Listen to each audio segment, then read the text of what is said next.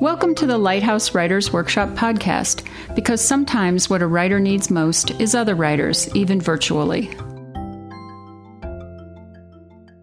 In the salon Au Naturel, finding the provocative, the deep, the wild in writing about nature, Julene Bair, Gail Storey, and David Rothman share their difficulties and triumphs making seamless, or at least well stitched, transitions between what's out there and what's in here, and discuss how, at its best, this meeting of forms breaks the confines and enlarges the territory of both.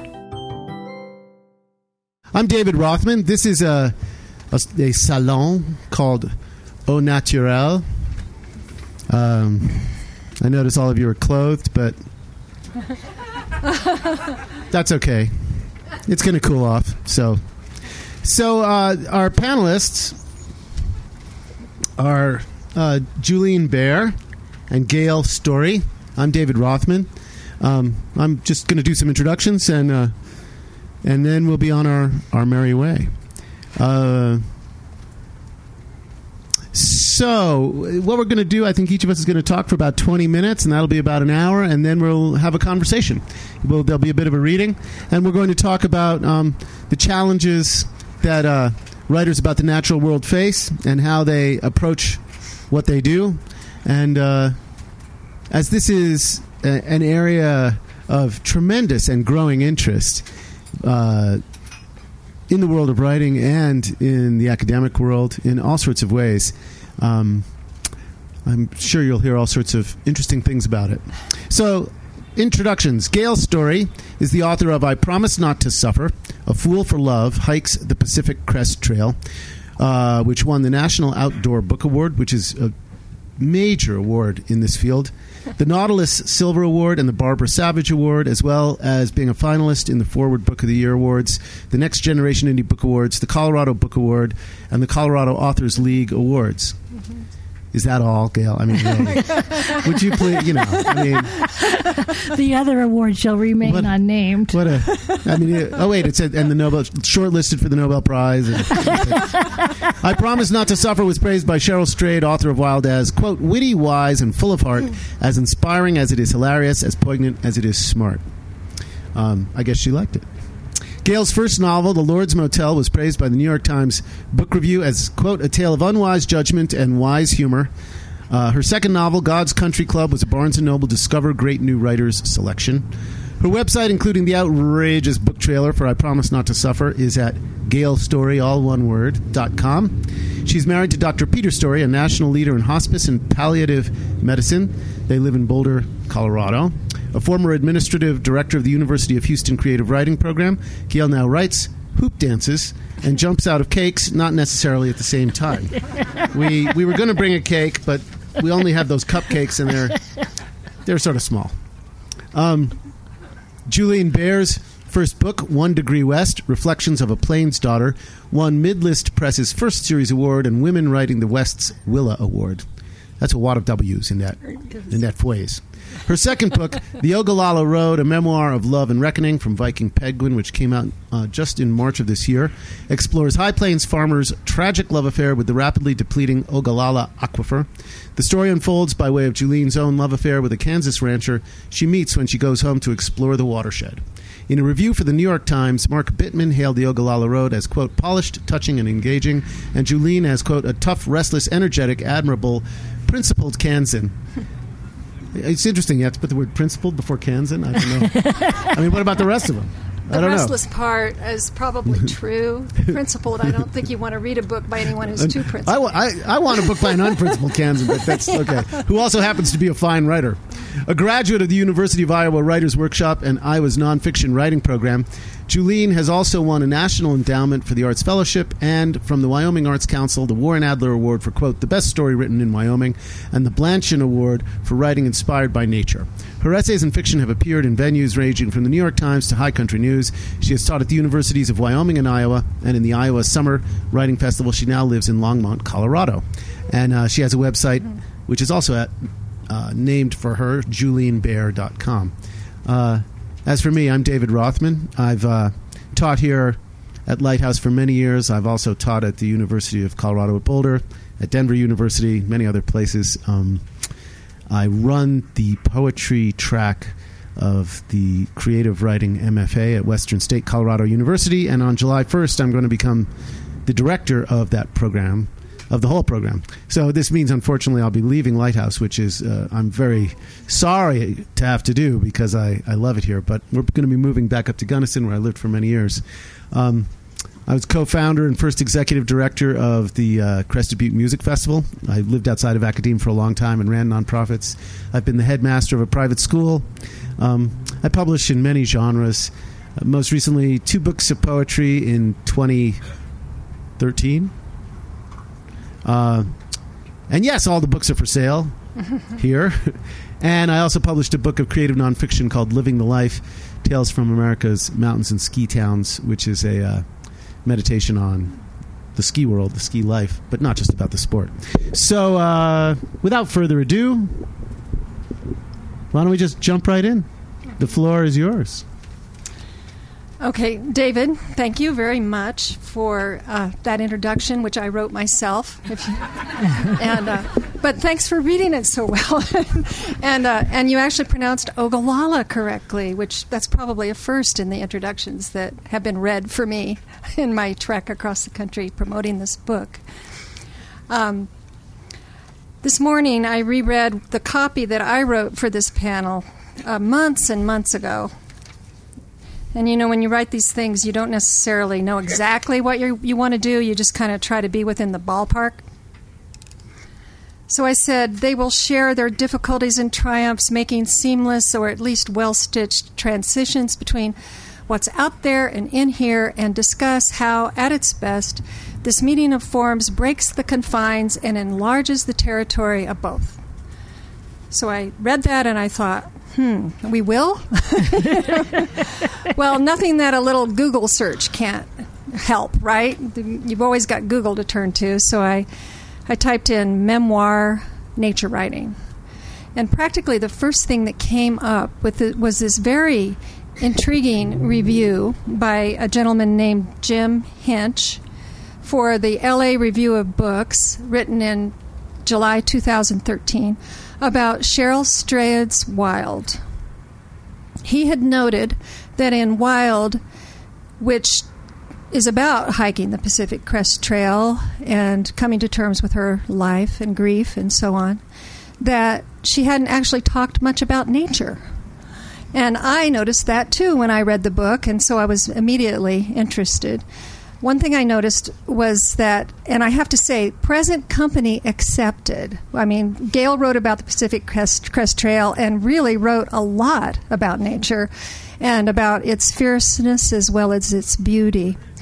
But when Strayed wrote Wild, um, she didn't even really bother to describe nature much. Um, she didn't even work hard in her descriptions. She's an excellent writer but she just didn't put herself out on behalf of nature.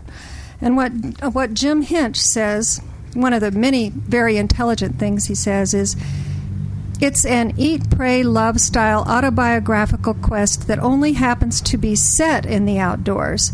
Far from reviving nature writing, Wild's runaway success marks a further step toward extinction for the genre. And I want to note what time it is just so I don't over talk here. Okay.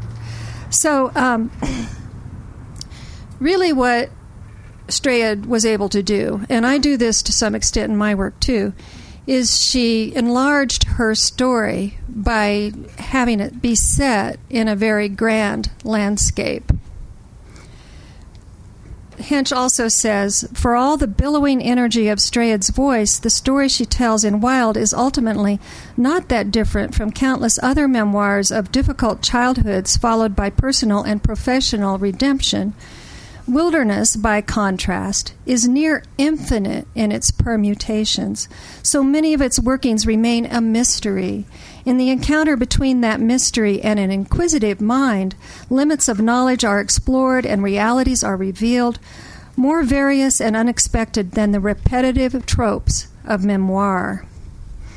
Well, of course, this cast me back on my own memoir, had me asking questions about am I guilty of the same thing? His, his main complaint is that nature is indeed indifferent to us. That's that's a word that often comes up when people talk about nature, but we humans don't tend to like that. We want things to be about us. And we are in a time that is very human centric, more and more so, where people are spending less and less time outdoors and, and they um, are more inward turning. And, and so he says that it can actually be damaging to the to nature writing form for there to be books like this out there. I'm not sure if that's true, that it's actually damaging to the form, but he, he raises some really interesting questions so I'm, I was asking myself, well, am I doing the same thing? And then I thought, well, actually, I'm not a nature writer. I've, I've, I've never really claimed to be a nature writer.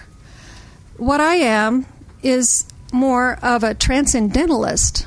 I was a natural born transcendentalist, meaning that I go into nature hoping to escape my little world and fuse with the larger being beyond me that I share a being with. But most times I forget that. And when I'm out in nature, it can be a truly transformative experience.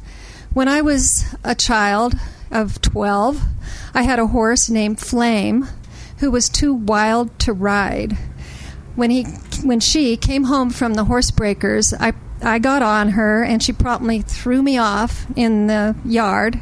And I grew up on a farm in western Kansas, and it was a hard, gnarly yard.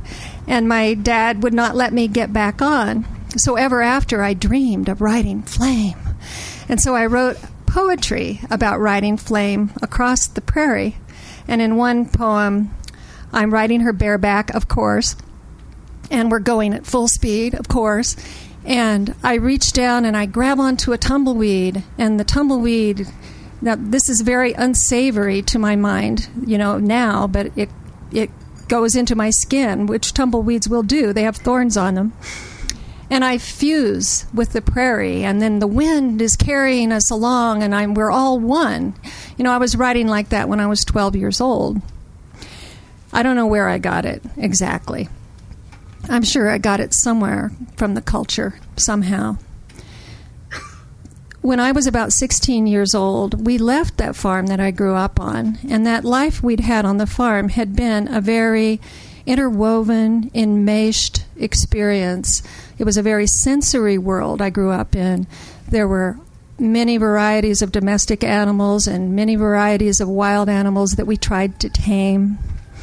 And and we had a family that had its own nature, of wildlife, and and neighbors who had their quirks as well. And it was all a community, and it was really all that my family on either side, my mother's or my father's, had ever done.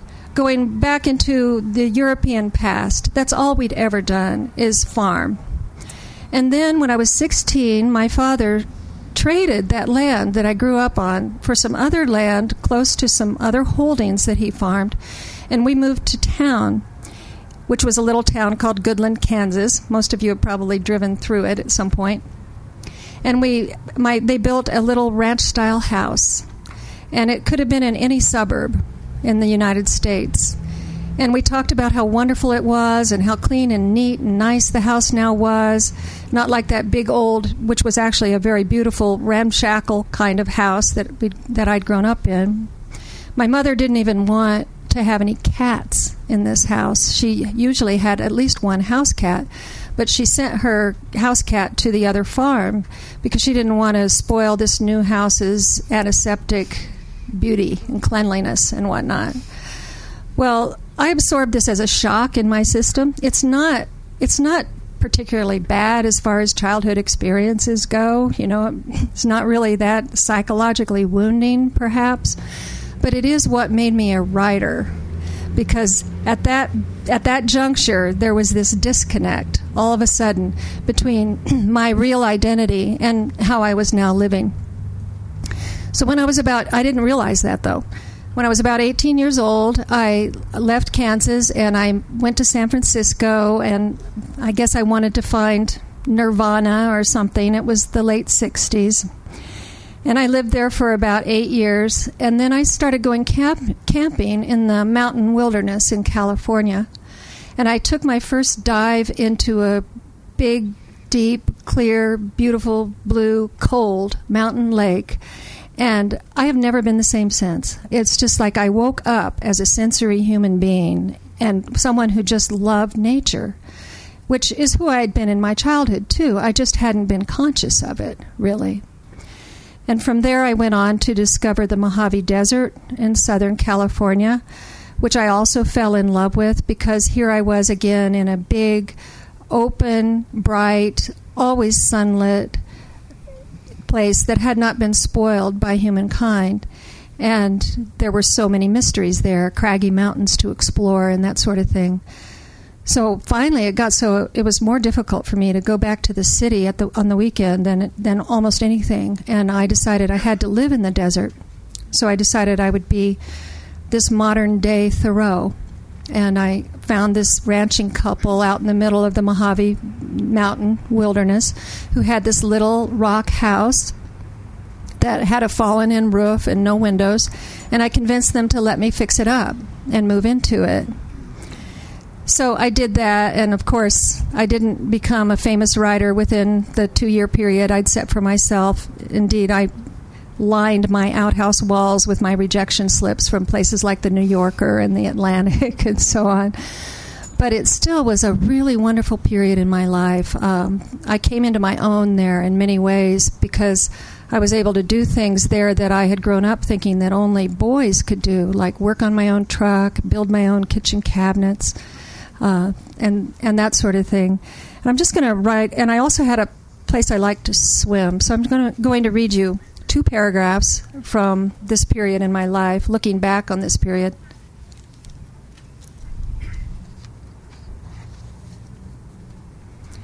Closing my eyes, I pictured the sun shimmering in the leaves of the grandfather cottonwood that towered over the stock water storage tank I'd swum in every summer afternoon when I lived at the rock house. Beside it, the windmill was probably spinning right now. Were I there, I would be standing on Dorf's hood, performing my ablutions. First, I would dip my head in. My scalp burning with cold, I would shampoo my hair and rinse onto the ground using the old aluminum saucepan I kept there for the purpose. After washing, I would dive in. I loved that first thrill. Once my body had unclenched and acclimated, I would float on my back in the silken water, my arms spread, and stare up into the cottonwood branches, where a pair of tanagers, their bodies yellow, the male's head fire orange, flitted back and forth, bringing food to the nestlings. Imprinted on my memory were the conical peaks of the Pinto Mountains, dappled in juniper. They and the craggy, sandstone pinnacles of the New York Range beyond them spoke the layered language of geology. To float in that valley had been to float on the sea of time. Daily I revolved, my arms and legs extended like clock dials, at the center of everything water and desert, the water being the desert's most profound expression of itself, the antithesis without which desert could not exist, the joy that made its barren beauty habitable. When I wrote that passage, it was about the time that I spent immediately after my desert period, and I was living back in western Kansas on my father's farm, which was a real bring down for me. You know, I had been flying pretty high out in the Mojave, but then I made the mistake of meeting this charming local cowboy who tended to drink too much and so on, and it turned out to be a pretty huge marital mistake. So I wound up back home in western Kansas on my father's farm, and he he actually accepted me as his possible successor. So it was a wonderful step up in status for a farm daughter. But during that period, I was living back home. I discovered that we were now, of course, it was obvious, we were now pumping water at an unsustainable rate out of the Ogallala Aquifer, which is the water under the Great Plains all the way from southern South Dakota to North Texas. And we thought of it as limitless, but everyone knew it truly wasn't. And this bothered me quite a bit because I was working as my dad's one of his flood men, and I would go out and open the gates on the pipes each day. And I would just see that water flowing onto the ground. And having come from the desert recently, that was just an assault on my sensibilities. So I always knew I wanted to write about the Ogallala Aquifer. So many years later, I decided it was time, and I set out to do it. But the problem was, is I, I did not really have the story to go with the topic, and I was searching for that story, basically inside myself. But but one day I went out to western Kansas for a visit, and I wanted to see if I could find any of the springs that still flowed onto the surface out of the aquifer.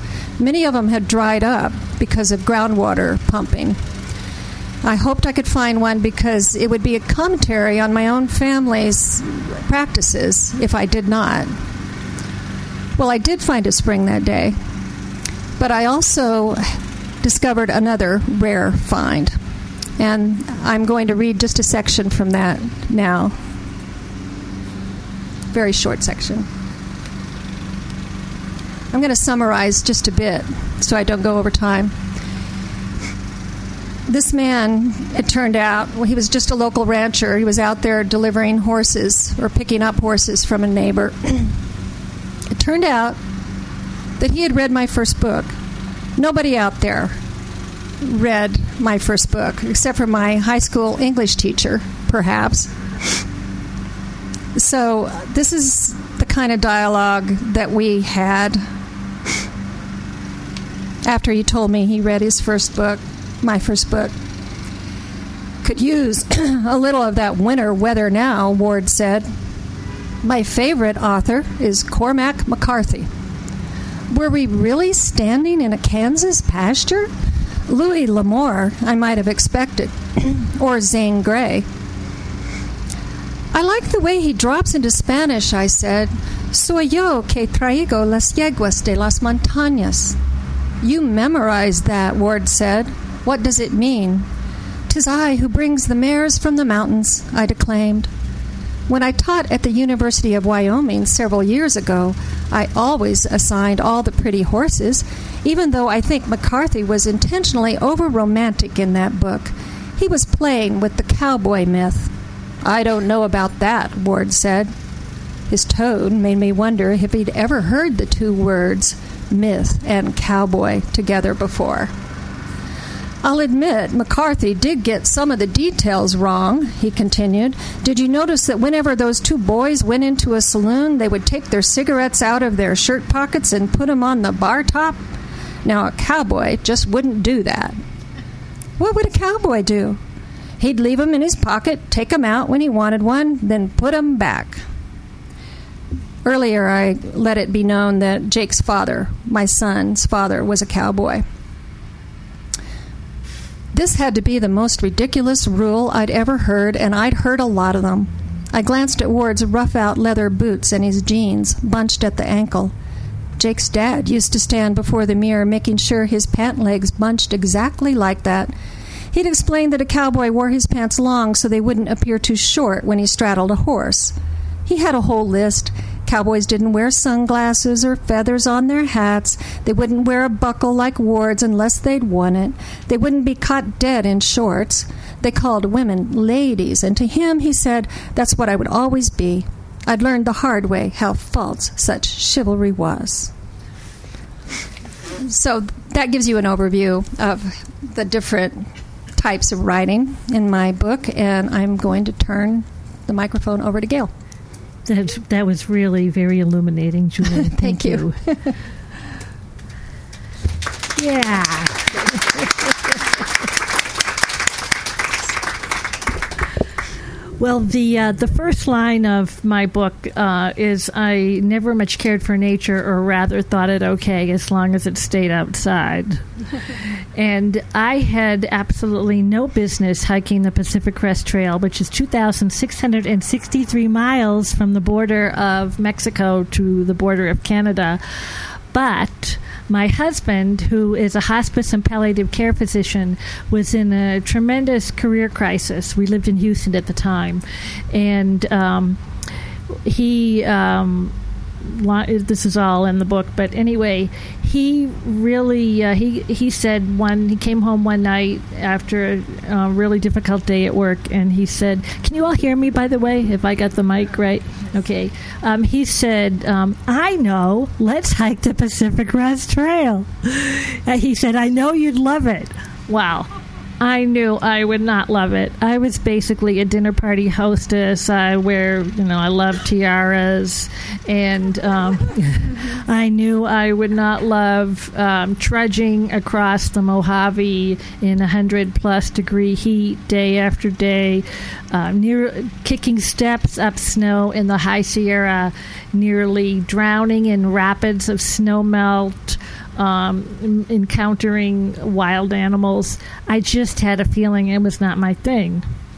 But I really love him, and um, we had been married 17 years at that point. And rather than let him go alone, because it was clear he needed to do this, I just I uh, at that night we happened to be drinking a really great Malbec, so, so I knocked back the rest of my Malbec, probably finished the bottle actually, and said, "Why the hell not? I'll go too."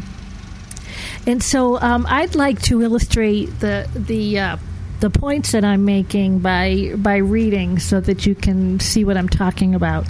And um, the the um, one way that I feel that I have stitched the disparate pieces of my life together, and believe me, they've been extremely disparate. I have quite a checkered past uh, has has been um, humor. Humor is the Irish way of dealing with pain, and so I learned that early.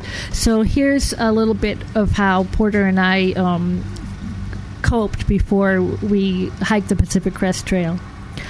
I didn't like the idea of leaving our home and friends to hike until exhausted, then camp in the dirt. But I longed to be alone with Porter, far from the demands on our lives over the last 17 years. Even more, I felt swept downstream by an irresistible momentum. I was caught up in it. My life seemed no longer my own. I couldn't go on this hike. It would be a nightmare. I was going, and it would be a nightmare. No, no, no, but yes. Porter and I coped with our anxiety about the trip in different ways. We moved to a rented loft in Houston's downtown warehouse district where he set up a kind of base camp. We put our bed in the loft living room so he could use the bedroom as a staging area for our six month trek. He lined one wall with wire cubicles to sort the different types of jackets, shirts, pants, hats, gloves, socks, boots, and camping gear for the wildly varying weather of the Pacific Crest Trail, from hot desert to wind and rain, not to mention snow. He set up the sewing machine he'd inherited from his Aunt Noreen and got busy making us an ultralight tarp and backpacks. He was a disciple of the ultralight gear king, Ray Jardine.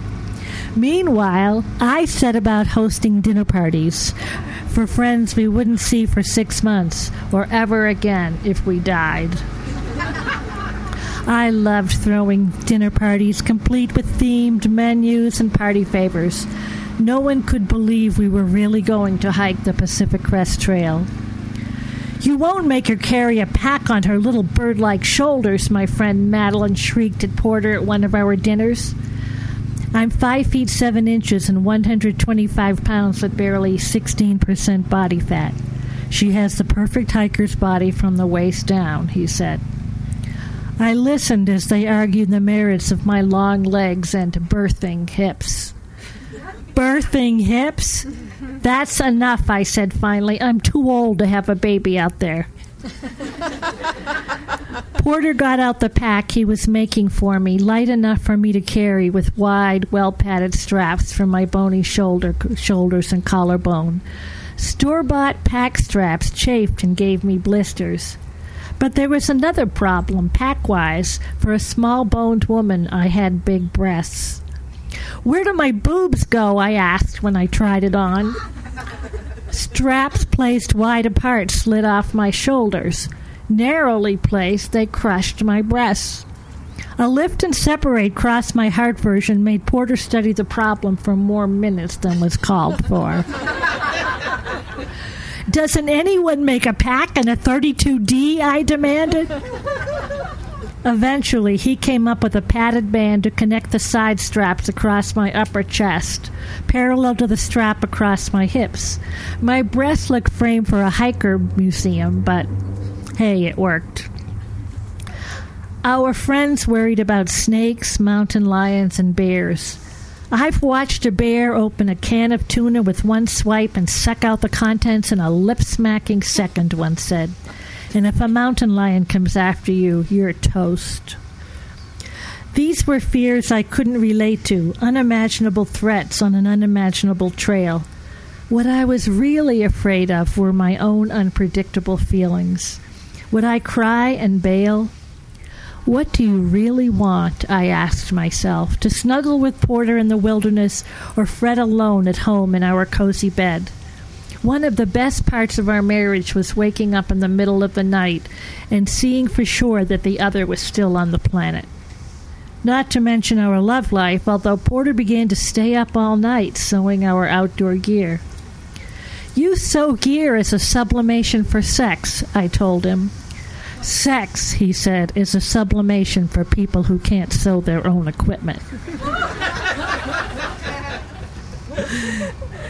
so my learning curve was incredibly steep. I really hadn't ever hiked or camped before. I it was something I was totally unprepared for. Uh, hiking twenty plus miles a day, up and down mountains and but and terrible and beautiful things happen happen to us in a way, it really was glorious to be outside in the in the natural world in a vastly um, changing terrain. Um, on the other hand, Porter set his pants on fire not once but twice, lighting our alcohol stove, and. Um, the and, and and it was it was it was beautiful to climb snowy peaks and touch the cobalt sky, and um, then we had we had our sex fights. You know, couples have different issues, and our sex fights followed us on the Pacific Crest Trail. And at one point, we're in the middle of this sex fight, and um, we came to this huge chasm where um, the trail was just gone.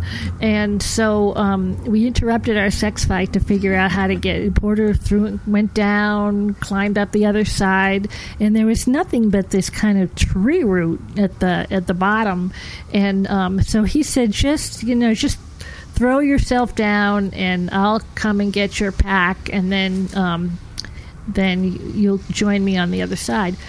So I threw myself down under this tree root and I got to tell you it was like fucking a tree.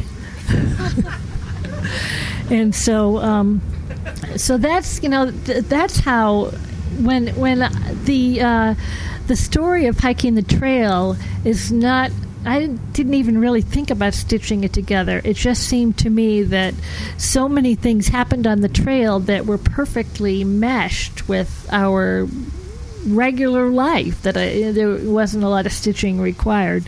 It, it, well, we you can we can talk about that later. Um, and um, at the beginning of each chapter, I have the mileage that we are from the Mexico border and how many miles we still have to go to the Canadian border.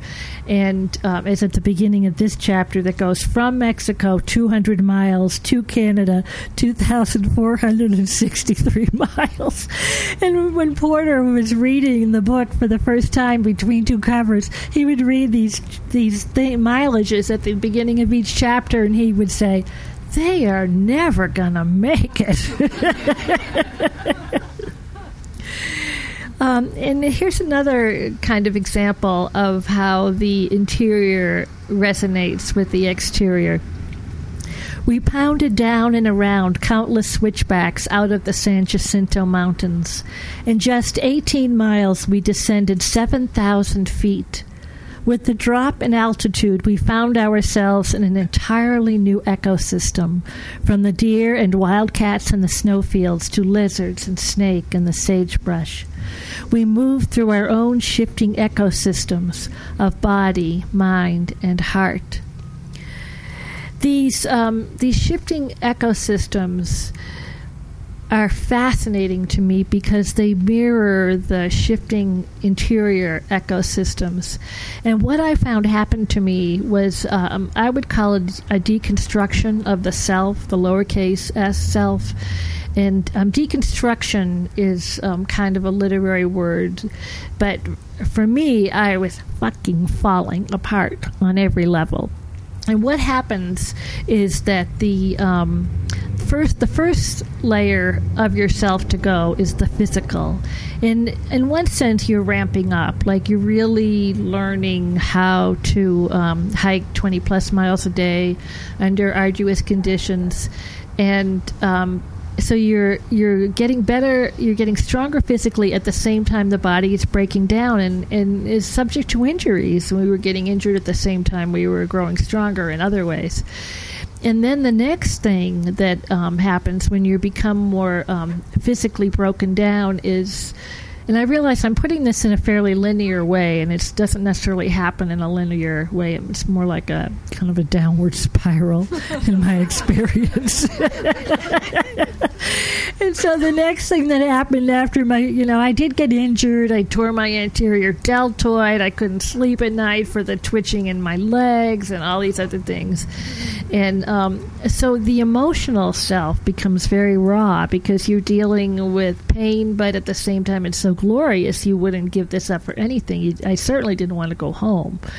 And so, um, so the emotional self becomes very raw and open and vulnerable.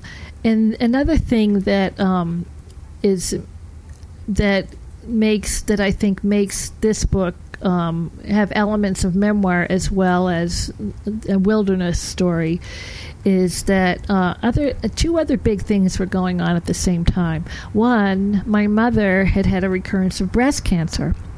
And so I would call her from a, from a, uh, a resupply town, uh, every week to 10 days whenever we came into one and just and my mother and I and another thing that's articulated in the in the book is the dis, very distant relationship I had with my mother owing to my fall into sex, drugs, and rock and roll, which are somewhat elucidated in the book um, in the late 60s.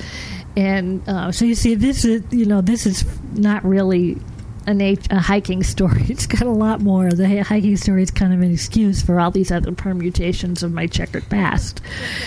And so the um, so meanwhile, I was struggling to come to terms with my relationship with my mother and staying in touch. And she wasn't very communicative on our phone call phone calls. And um, um, so and then the other thing that was happening was Porter and I were going through a lot with our marriage because this was the first time that we had been really alone together in 17 years because um, we were helping raise his son who was only four years old when we got married and his ex-wife only lived a mile from us was very involved in our lives and i was kind of a fifth wheel. So another reason truth be told that i wanted to go on this hike with him is i thought for the first time in my marriage i'm going to get him to myself. And um, so we had all of our marital dynamics not just the sex part but a lot of other things going on at the same time and um, then I think that what happens after the um, the emotional rawness is this. I think of the psychological as being um, deeper in many ways. It's another level from the physical and the emotional, another layer down. And so psychologically, there were a lot of things going on. And then even deeper than the psychological is what I think of as the spiritual, the soul level.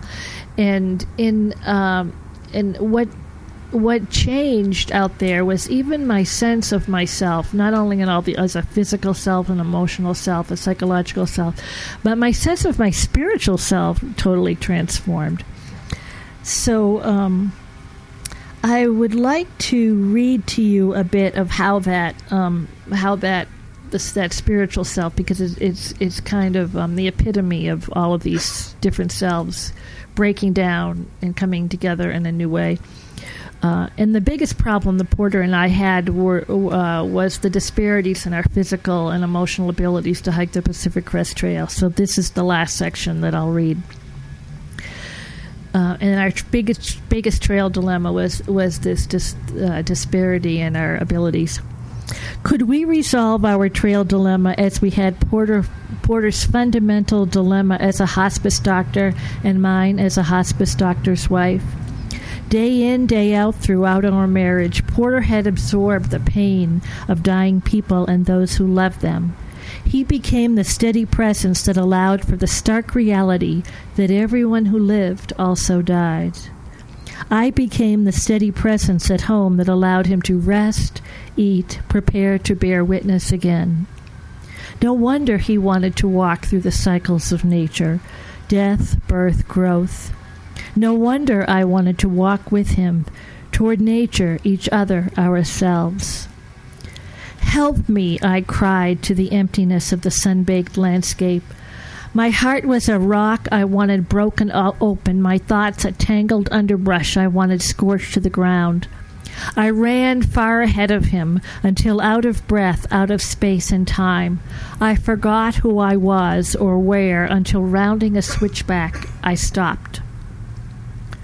Sauntering toward me was an enormous cat, tawny gold as sunlit sand. Her muscular shoulders rose and fell. Her haunches swayed side to side against the solid rock of the mountainside.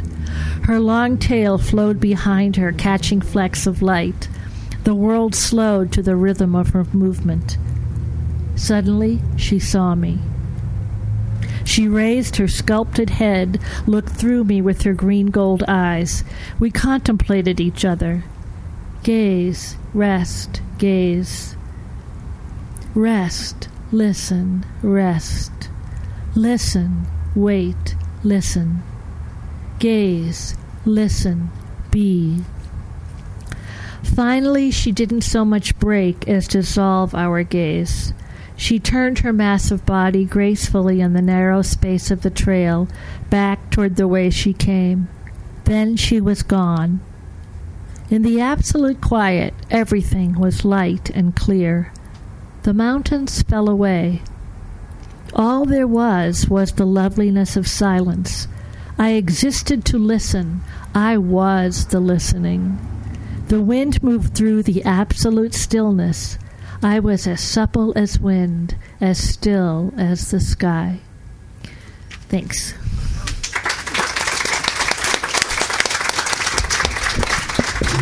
Ah, great. Thanks to both of you.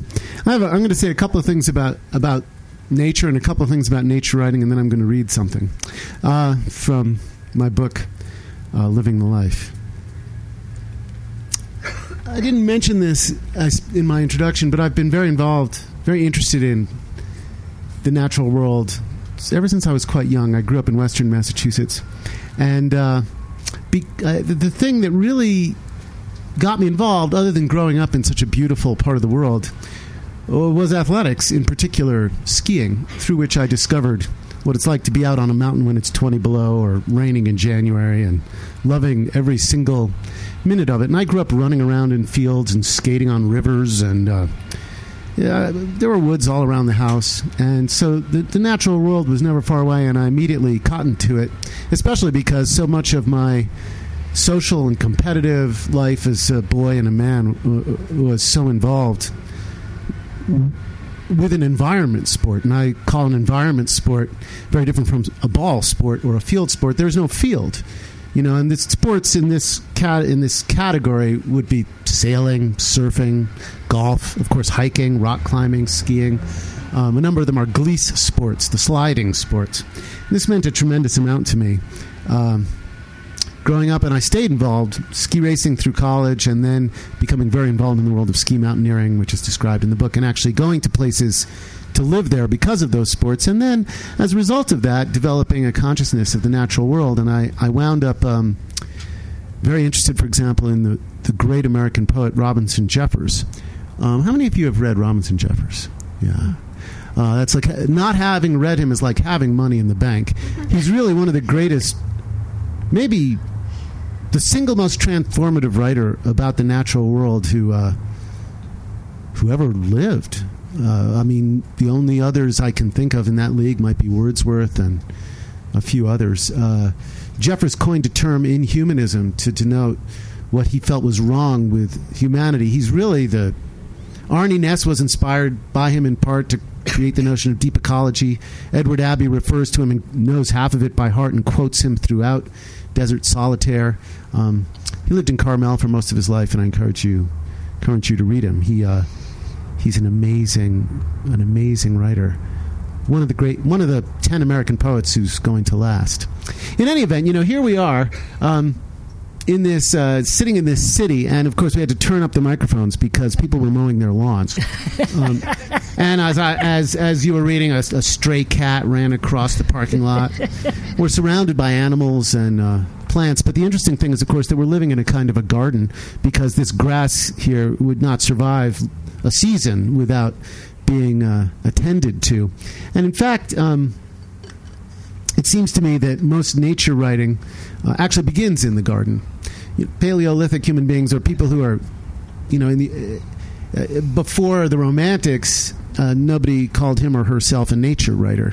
There was no such thing per se. And the question of where nature writing, modern nature writing, comes from is a very interesting one because we now accept it as a genre, but it's relatively recent. And I'd suggest that before, you know, Goethe, Rousseau, Wordsworth.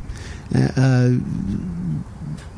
there's nothing really that looks like modern nature writing. Wordsworth in English is probably one of the most important ones. And then in the 20th century, of course, it changes yet again. And it's a really interesting question where it comes from.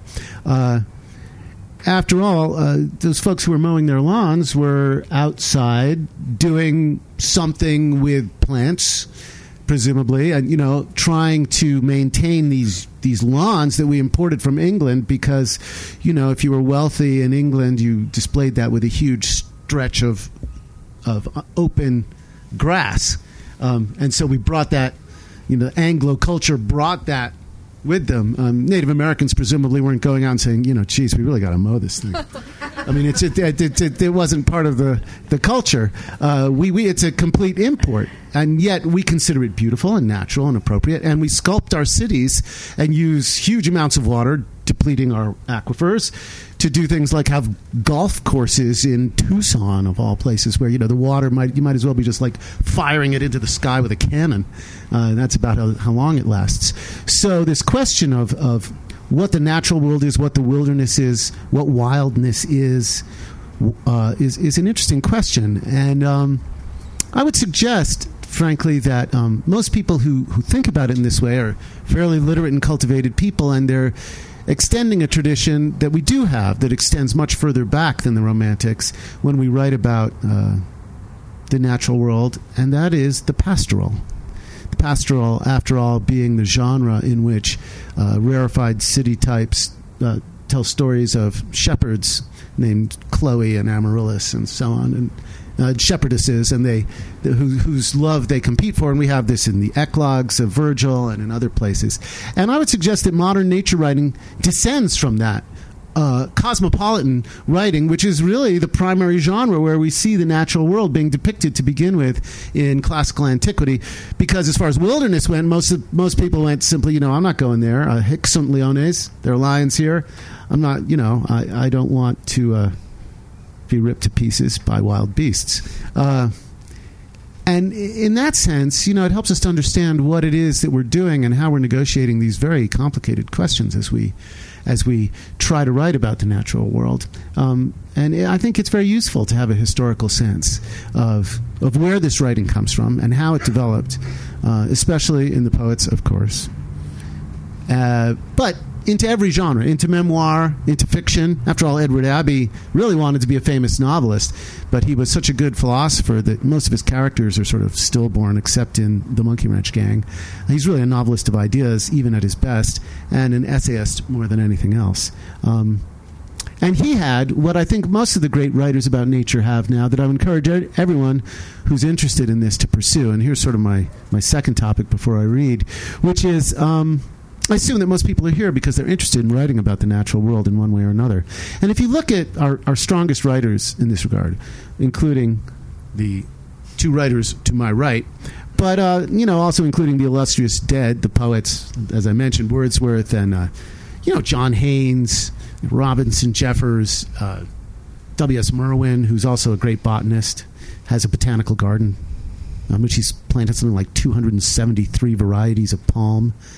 He spends his mornings trying to recreate a pre-contact ecosystem on the northern part of the island of Maui in his garden, and then he writes in the afternoons. Gary Snyder, um, uh, uh, Mary Austin, uh, Barbara uh, Kingsolver. Um, oh gosh, you know, I mean, the list could sort of go on and on. Ed Abbey, and many, many others, and those are just mostly Americans. What we find is that wild, the wilderness becomes a kind of a garden for us. But we also find something that I think is absolutely crucial because it's important to remember that we're making art, and art is a form is short for artifice or artificial, and uh, what you have to find is an idiom. An idiom. The genre's easy. You know, we, we can all identify it, whether it's memoir, nature writing, fiction, nature writing, poetry, and nature. An idiom. And by an idiom, I mean a characteristic mode of expression that is compelling and powerful. Because without that idiom, we, you wind up falling into um, cliches. You wind up falling into um, generic thinking. And no matter how sincere you are, or how much you love nature, or even how much you know, you're not going to write something that is a compelling piece of writing. And this is writing, it has to be compelling writing. And what happens is, I think, that there are certain kinds of tones or attitudes that people take when writing about the natural world, and we see this all the time, um, that are, um, you know, no matter how sincere, no matter how righteous, cliched and dull, you know, the, there's the kind of writing uh, that's, you know, hushed and precious and um, s- uh, sort of has a kind of soft glow of religiosity or spirituality about it, but doesn't really. Um, do something as language on the page that is compelling and interesting. And that's what you have to do. And you have to figure out a way to do it that is fresh. Um, it's not enough to just to say, you know, well, I think sunsets are a turn on.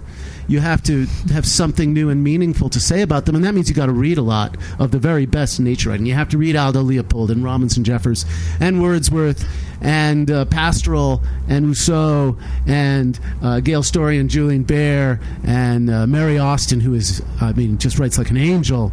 Um, there's a reason why these people are famous, and it's not because they're smarter, and it's not because they're better botanists. It's because they um, they wrote better.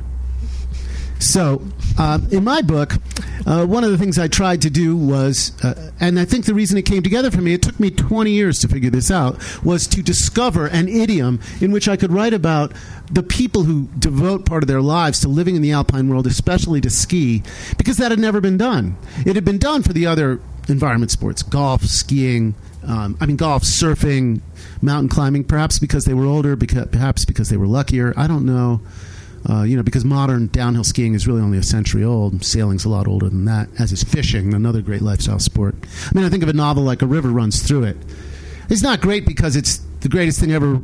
He's not the most knowledgeable fisherman, but the way he writes about it is so compelling. It's completely unforgettable and weaves it together with his human life without any sentimentality, although with very powerful feeling. Um, same for the Monkey Wrench Gang. Same for I'm blocking on her name, who wrote that wonderful book about Salt Lake, Terry Tempest Williams. Yeah. And that's what happens in great writing about the natural world is a, that kind of an invention of an idiom, and that's what I sought. So I didn't really write about skiing, although there's skiing throughout the book. I didn't want to write about gear, and I didn't want to write about technique, and I didn't want to write about travel, although that's all in there. I wanted to write about what it's like to live this life. And one of the things that I don't think there's enough of is humor. So there's a lot of pathos in the book. People die you know, in most ski magazine stories, nobody dies. Uh, I have friends who've died in the mountains. One died just a few weeks ago. Um, but there's also humor. So I'm going to read something that's not about skiing at all, but and is uh, has a rather different take on nature. And uh, this I wrote originally because Laura Pritchett, who also I'm sure many of you know her. She writes very beautifully about the natural world. She was writing a book on, um, or she was editing a book on. Uh, I don't know what it was called, but it was about. I think it was about nature and sex, and so I thought about this, and um, I thought, you know, I have something to say about that, and this is what I wrote. The book never never made it to press, but I kept the essay. Um, I hope you like it. It's called "On Going to Bed." You know, I, I when I was a kid, I would look at people doing this. I'd go, "What's wrong with them?" I mean, honestly, I hate this shit. It's ridiculous. I realized the other day that I'm older than my grandmother was when I was born. It's ridiculous. At any rate, I'm going to bed. oh yeah, you know, I'm healthier than she was though. Although, although I don't think I'm as tough, honestly. Although many animals have specific times of day, month, or year when they procreate, most are indifferent about location as long as it meets utilitarian and fairly broad environmental parameters. Even higher order and relatively intelligent vertebrates, e.g., dogs, generally do not, unless rigorously trained and sharply ordered to desist, stand down for environmental context, but basically hump at will.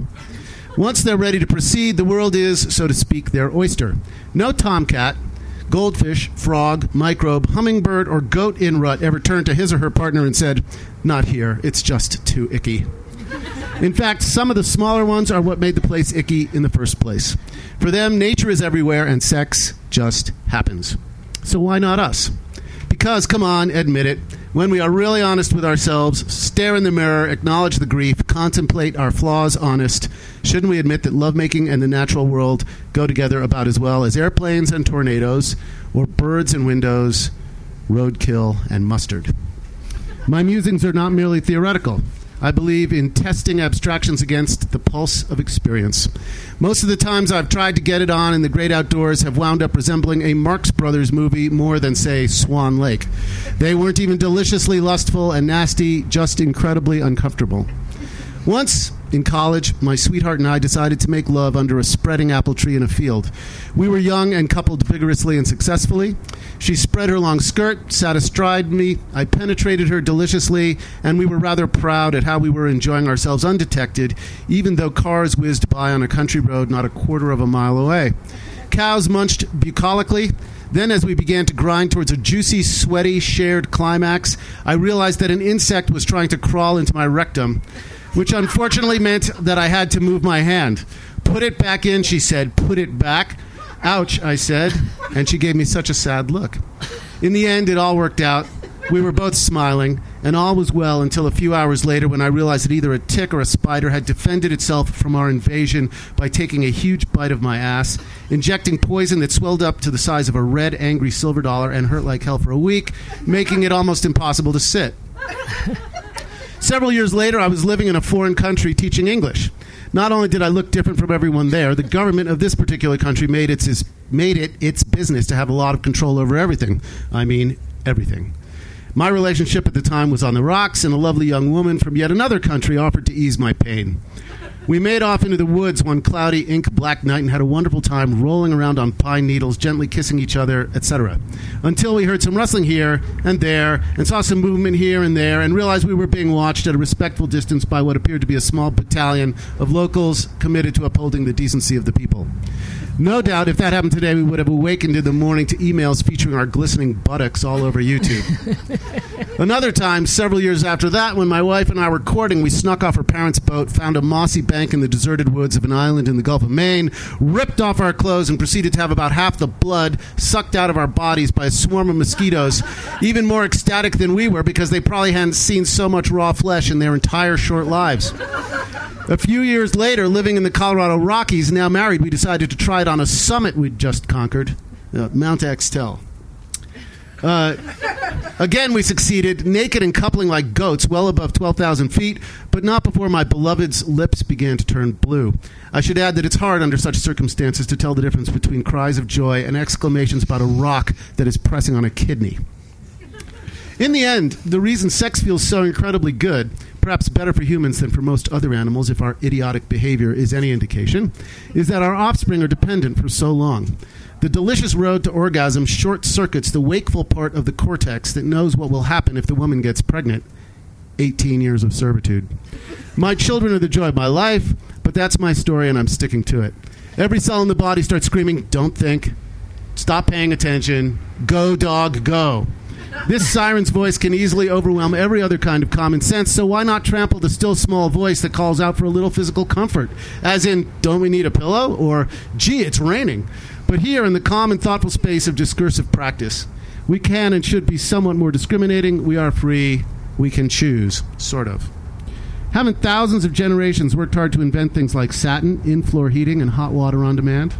Most natural environments just aren't conducive to the distracting practical complexities of penetration, including, say, the option of cleaning up afterwards.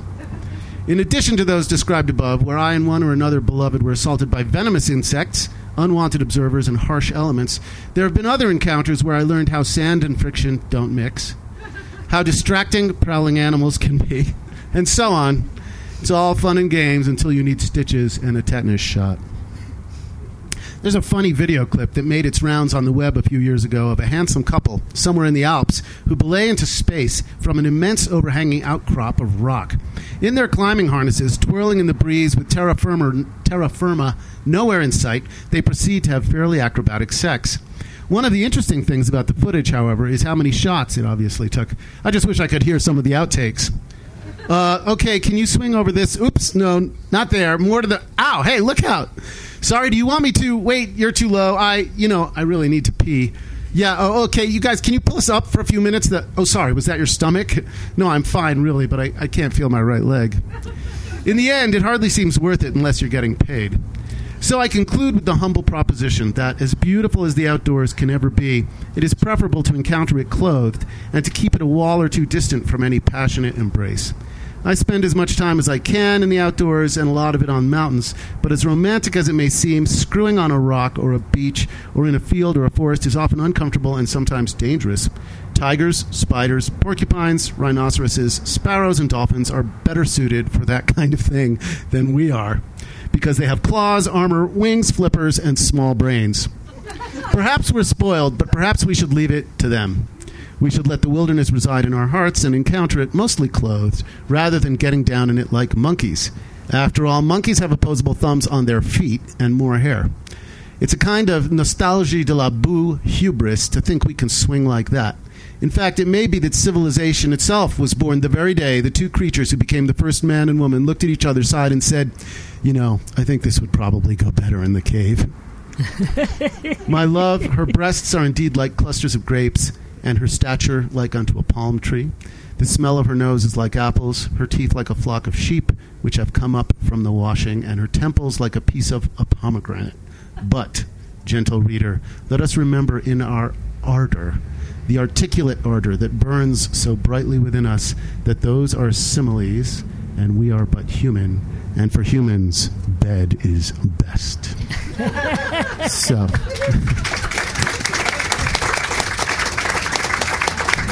Uh, so there's. I read that in part because it's fun to read, and you know I like talking dirty, and uh, and uh, because it's a it's a shot at creating an idiom very much involved in the natural world, and I hope people pick up the subtext that I like nature. So. Um, because that's that's what it's about, really. Um, questions, comments, discussion. Here we go.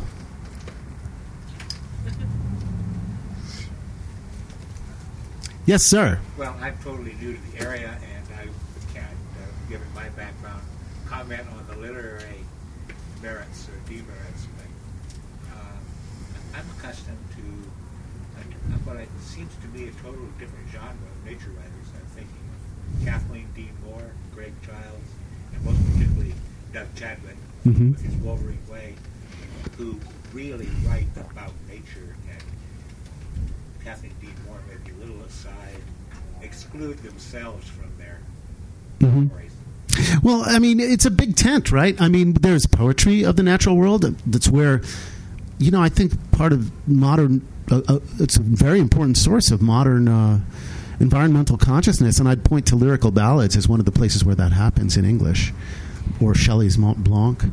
I, I mean, there's that- memoir, there's drama, there's fiction, there's uh, you name it. I didn't intend to be critical. I was just pointing out that Yeah, it's a big no, world. I, mean, I think that's what the critic who Jim Hinch, who I was reading from, was saying earlier.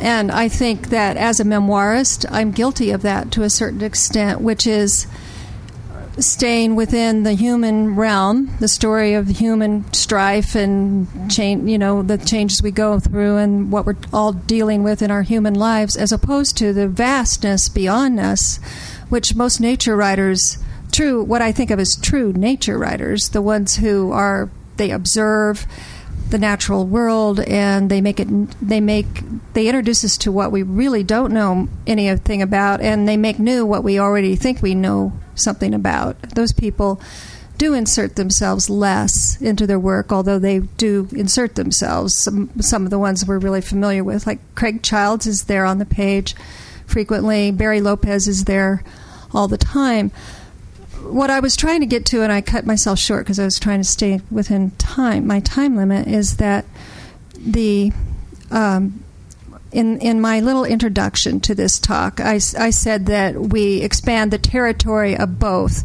memoir and nature writing. I think that's wrong. I, I, I am not expanding the territory of nature writing, but what I am doing is expanding the audience for nature writing by telling a story which humans crave.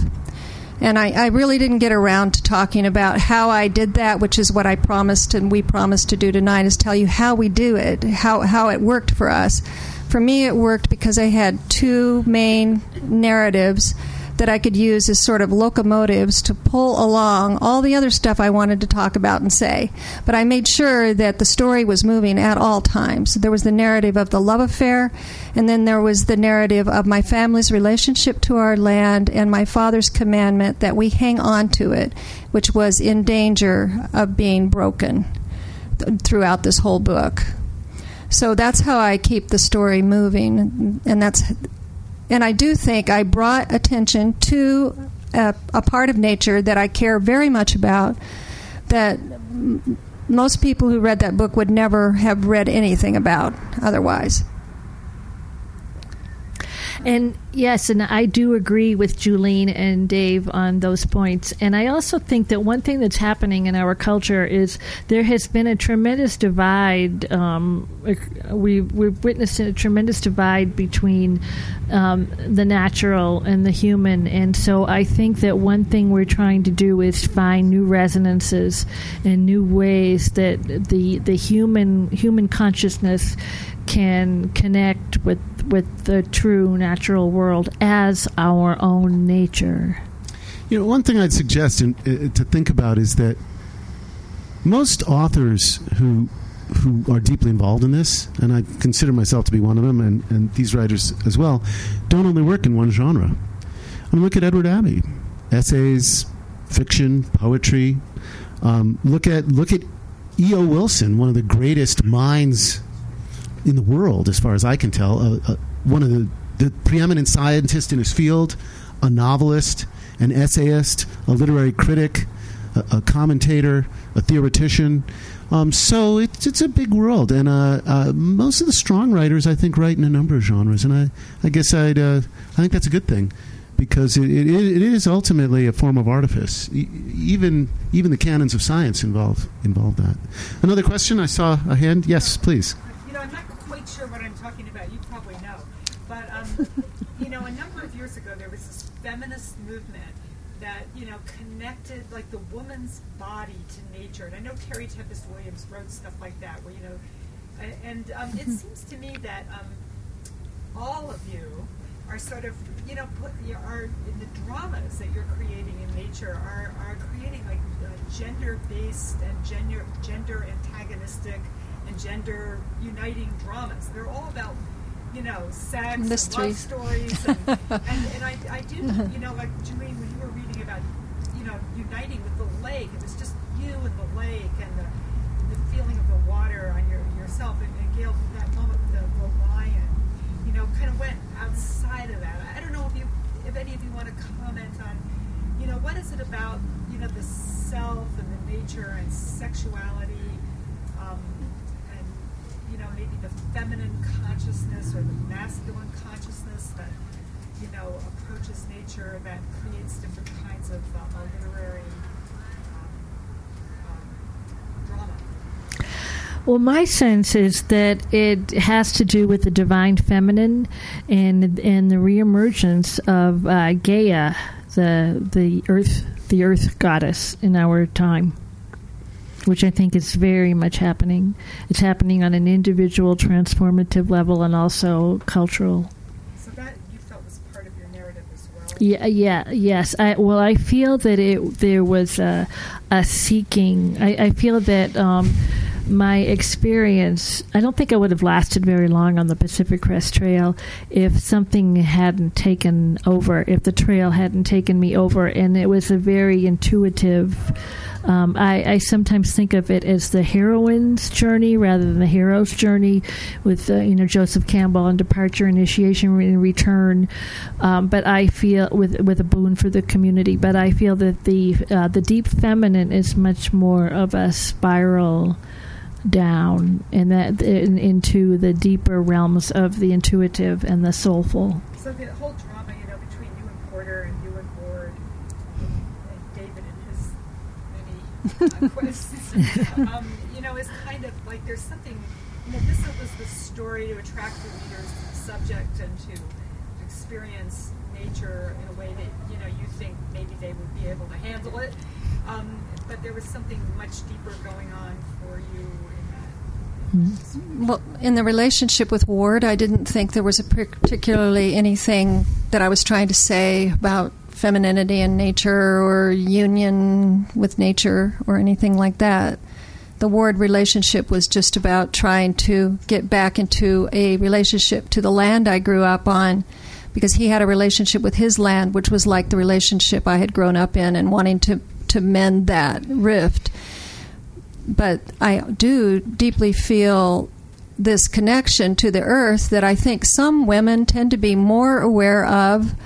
And I, I just think it's dangerous to generalize about, you know, women being closer to nature and all that. But I would say I did write an essay about the women where I grew up being out of touch with their bodies and also with their feelings and not able to talk about their bodies or their feelings. And meanwhile, they were nurturing all this life. They were uh, feeding, they were giving milk to ba- to baby lambs and taking care of all these uh, domestic animals and and their children and so on.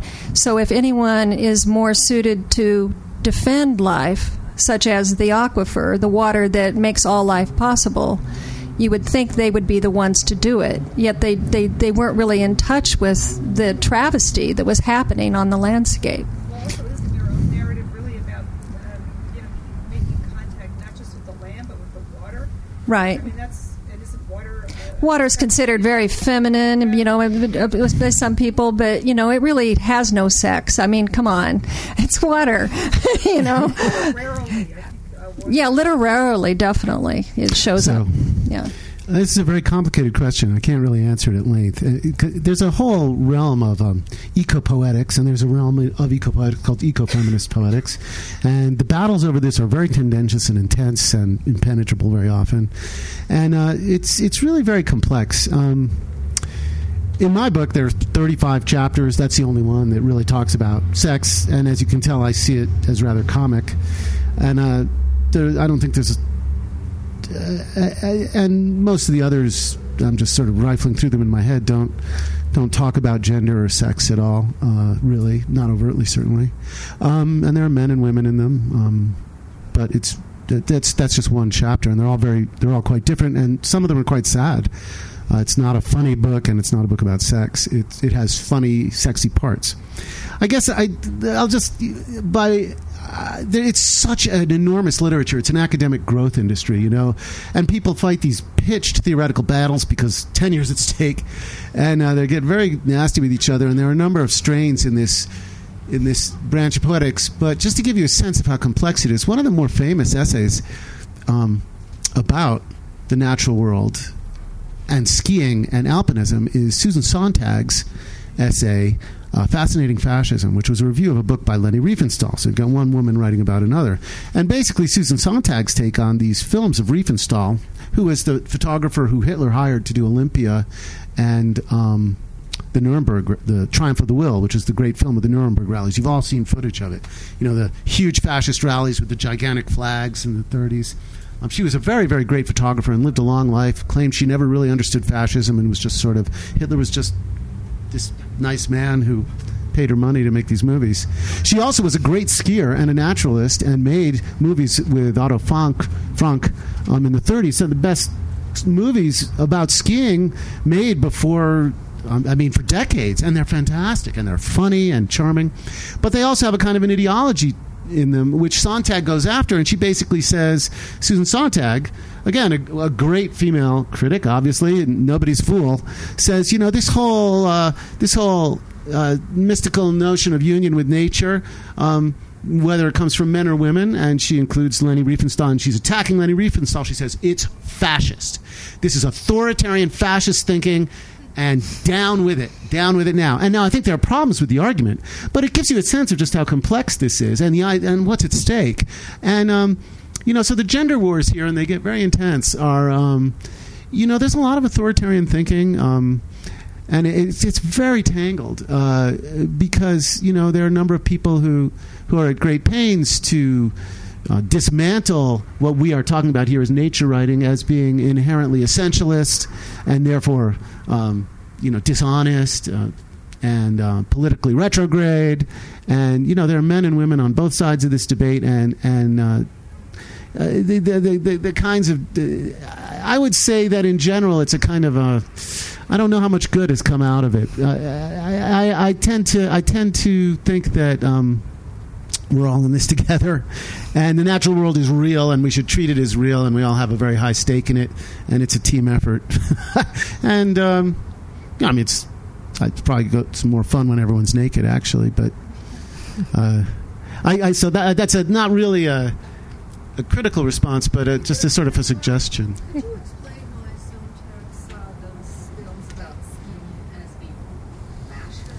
She did. She saw them as proto-fascist. Well, in what way would those be fascist, and how does that alleviate this Well, about gender and its relationship? Just to be, How would you use yeah. gender to uh, engage with? Just, well, I think the the question of gender is. I'm just pointing out that these are two women um, who take very very different views of things, and both are very aware of that. So, you know, the notion that you know women would be on one side and men on the other. I, I would. That's just sort of a, an example of how complex this all really gets out there in, in actuality, and in the actuality of such debates about culture.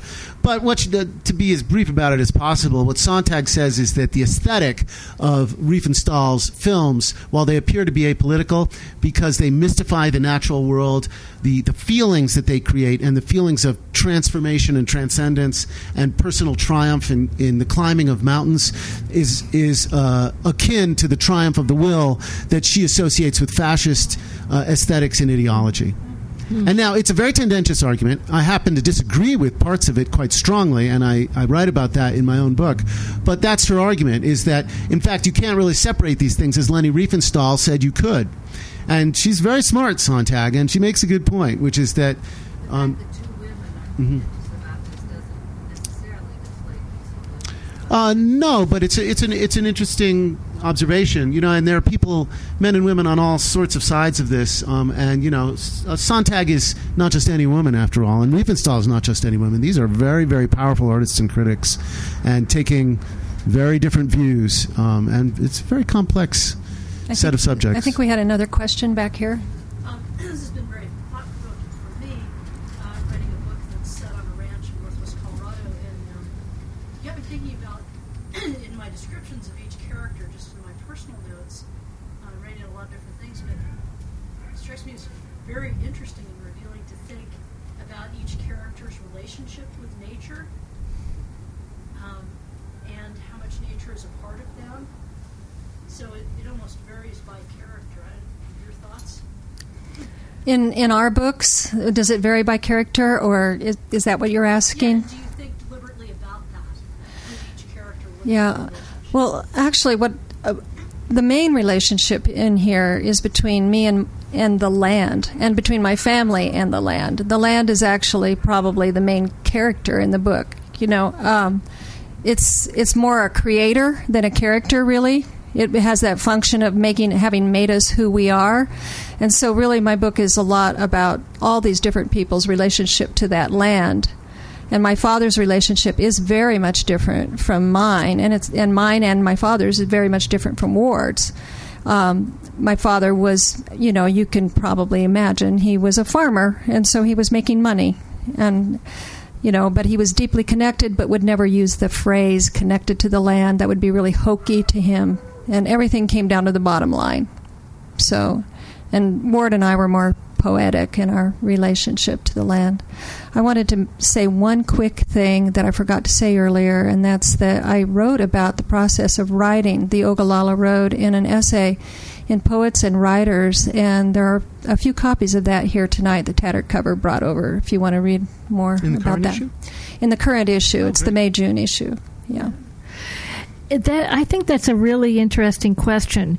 Porter and I came to our hike of the Pacific Crest Trail from pretty much polar opposite viewpoints, and um, in fact, the way that uh, and the way that the uh, title came about, "I Promise Not to Suffer," is that um, he I was having enough trouble on the earlier in the earlier stages of the hike that when we got to this jumping off point at Kennedy Meadows before the High Sierra, he said, "If you're going to bail, now's the time."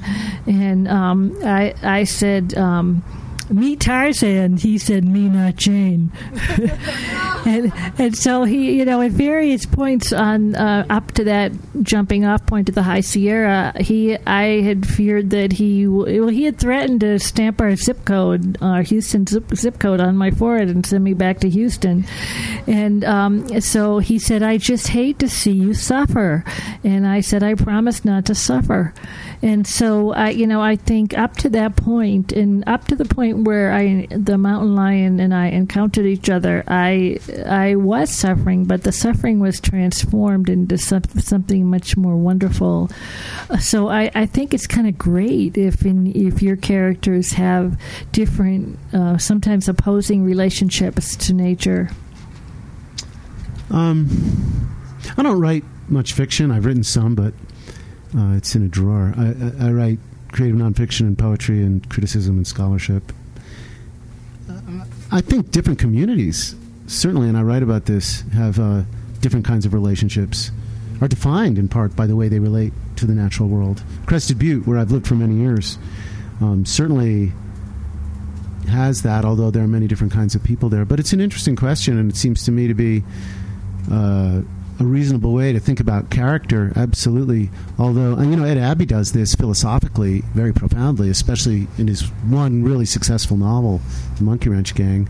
But um, again, uh, I think what the trick is the idiom. How are you going to do it without, in a convincing, compelling, subtle, complex way, so that the characters feel like they're alive? You know, and that's that's that's the art, and that's that. Uh, but I, it's conceptually it seems very sound because people are in part defined in that way. I thought the example you gave just now about your your family is very powerful. I grew up around lots of farmers as well, as my fam- although my family wasn't involved in that, and yeah, the relationship is very different. I think we have time for one more question, maybe. Comment, manifesto. Yes, sir. Do any of you think about the relationship of what you write about nature in relation, for example, to the power that a book like uh, more scientifically oriented, like uh, The Silent Spring, that you know that's a work of um, it's a, it's it's obviously a work tendentious. I use that in the best possible sense. You know, uh, meaning there's a it, it aims to convince, it aims to change. Um, another different genre. Yeah. Different well, and E.O. Wilson, you know, ha, has had a huge impact on all of us as well. In a book like Sociobiology, even people who haven't read it have been influenced by the thinking in it.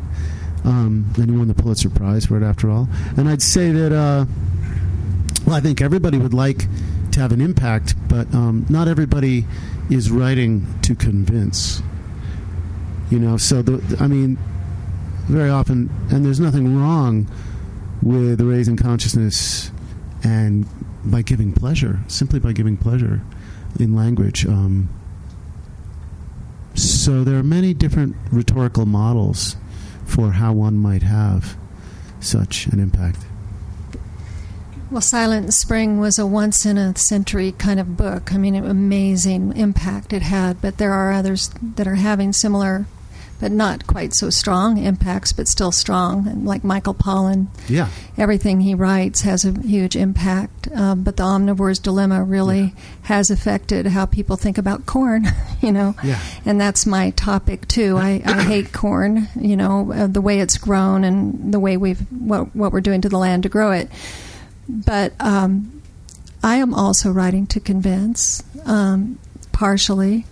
Um, I want people to care about the aquifer and, and, and then get involved at some level. Um, but I knew that I couldn't weigh this book down with too much about the aquifer, and it's not what I do anyway. It's not my shtick, you know. Uh, so I, there's about 21 pages about the aquifer. I went through and counted them once in this book. Um, but when you thread them throughout, then it becomes the theme throughout, and it kind of builds and intensifies as you go. And then, yeah. Okay. Is it related to this? Yes. Okay. So we're, we're facing climate change, right? Uh huh. Um, so, what do you three writers predict the, the kind of literature that climate change will? How will that change nature writing and um, people's approach to nature? And already we, we have it, right? That's we like have it here, and mm-hmm. we have a lot of articles and nonfiction about it. But how will those kinds of dramatic and horrific climactic events affect, say, poetry? My sense is that what what's happening now is we are utterly changing our relationship with nature, and that all of the things that are happening are affecting are affecting us, and that um, people like me who were totally clueless about the natural world are being drawn into a new relationship with nature. art's like the canary in the coal mine, and we're already seeing a lot of this, especially in films, but also in novels. And we see um, it, they're all dystopian. You know, these dystopian Hollywood blockbusters, even like The Day After Tomorrow, and um, there's so many in which you know the we live. They represent a world in which uh, the climate has altered and created a, a, a kind of an apocalypse. You know, where human beings have fouled the nest, and that's a genre. The the sort of environmental apocalyptic novel going all the way back to Soylent Green. Actually, it's a genre. Um, it's really a religious narrative about apocalypse, um, and I so that's one just one example for, for good or ill. Some of them are are uh, and some of them are quite good. You know, uh, so Well, I hope there's more. I hope there's more. I mean, how can there not be more writing about our impact on nature? How can, I mean, I personally have so much I'd like to write about that it has nothing to do with nature directly, really. But I'm not doing that writing anymore. I'm not writing about that because I feel like I'd be fiddling while Rome burns. you know, I, this is just how I feel. It, it's like, why? How can we? How can I spend my time talking about um, you know, it's still important. I still love to read those books that are about the human condition and our psychology and so on, but it's just so critical what's happening right now. And I think the you know the more writers who jump in there and are just screaming about it. You know, I'm, I'm I have this opportunity to write an essay for Spirit magazine, but I but I'm not supposed to bring anybody down. That's what I was told. The editor told me not to bring anybody down. You know, this but they're in the air. I guess they don't want to land too quickly. It's a Southwest Airlines magazine, right? And it's about, and I'm supposed to write a story about home. Well, if I write my story about home, it's going to have what we've done to my home in it. There's no way I can not, and and that's what's wrong, really, with the commercial magazines and outlets that we have right now is they don't want to bum anybody out. It could be that, that our entire psychologies will also be affected by Mhm. The cat- Could be. Yeah, and then those psychological stories will have a different. That's true. so we're at about nine thirty. Um, And and we'll be in the back. we're here. uh, we're happy to sign Yeah, books. sign books in the back. know, yeah, you- lavishly uh, inscribed. and in thank you back. all. thank you for coming.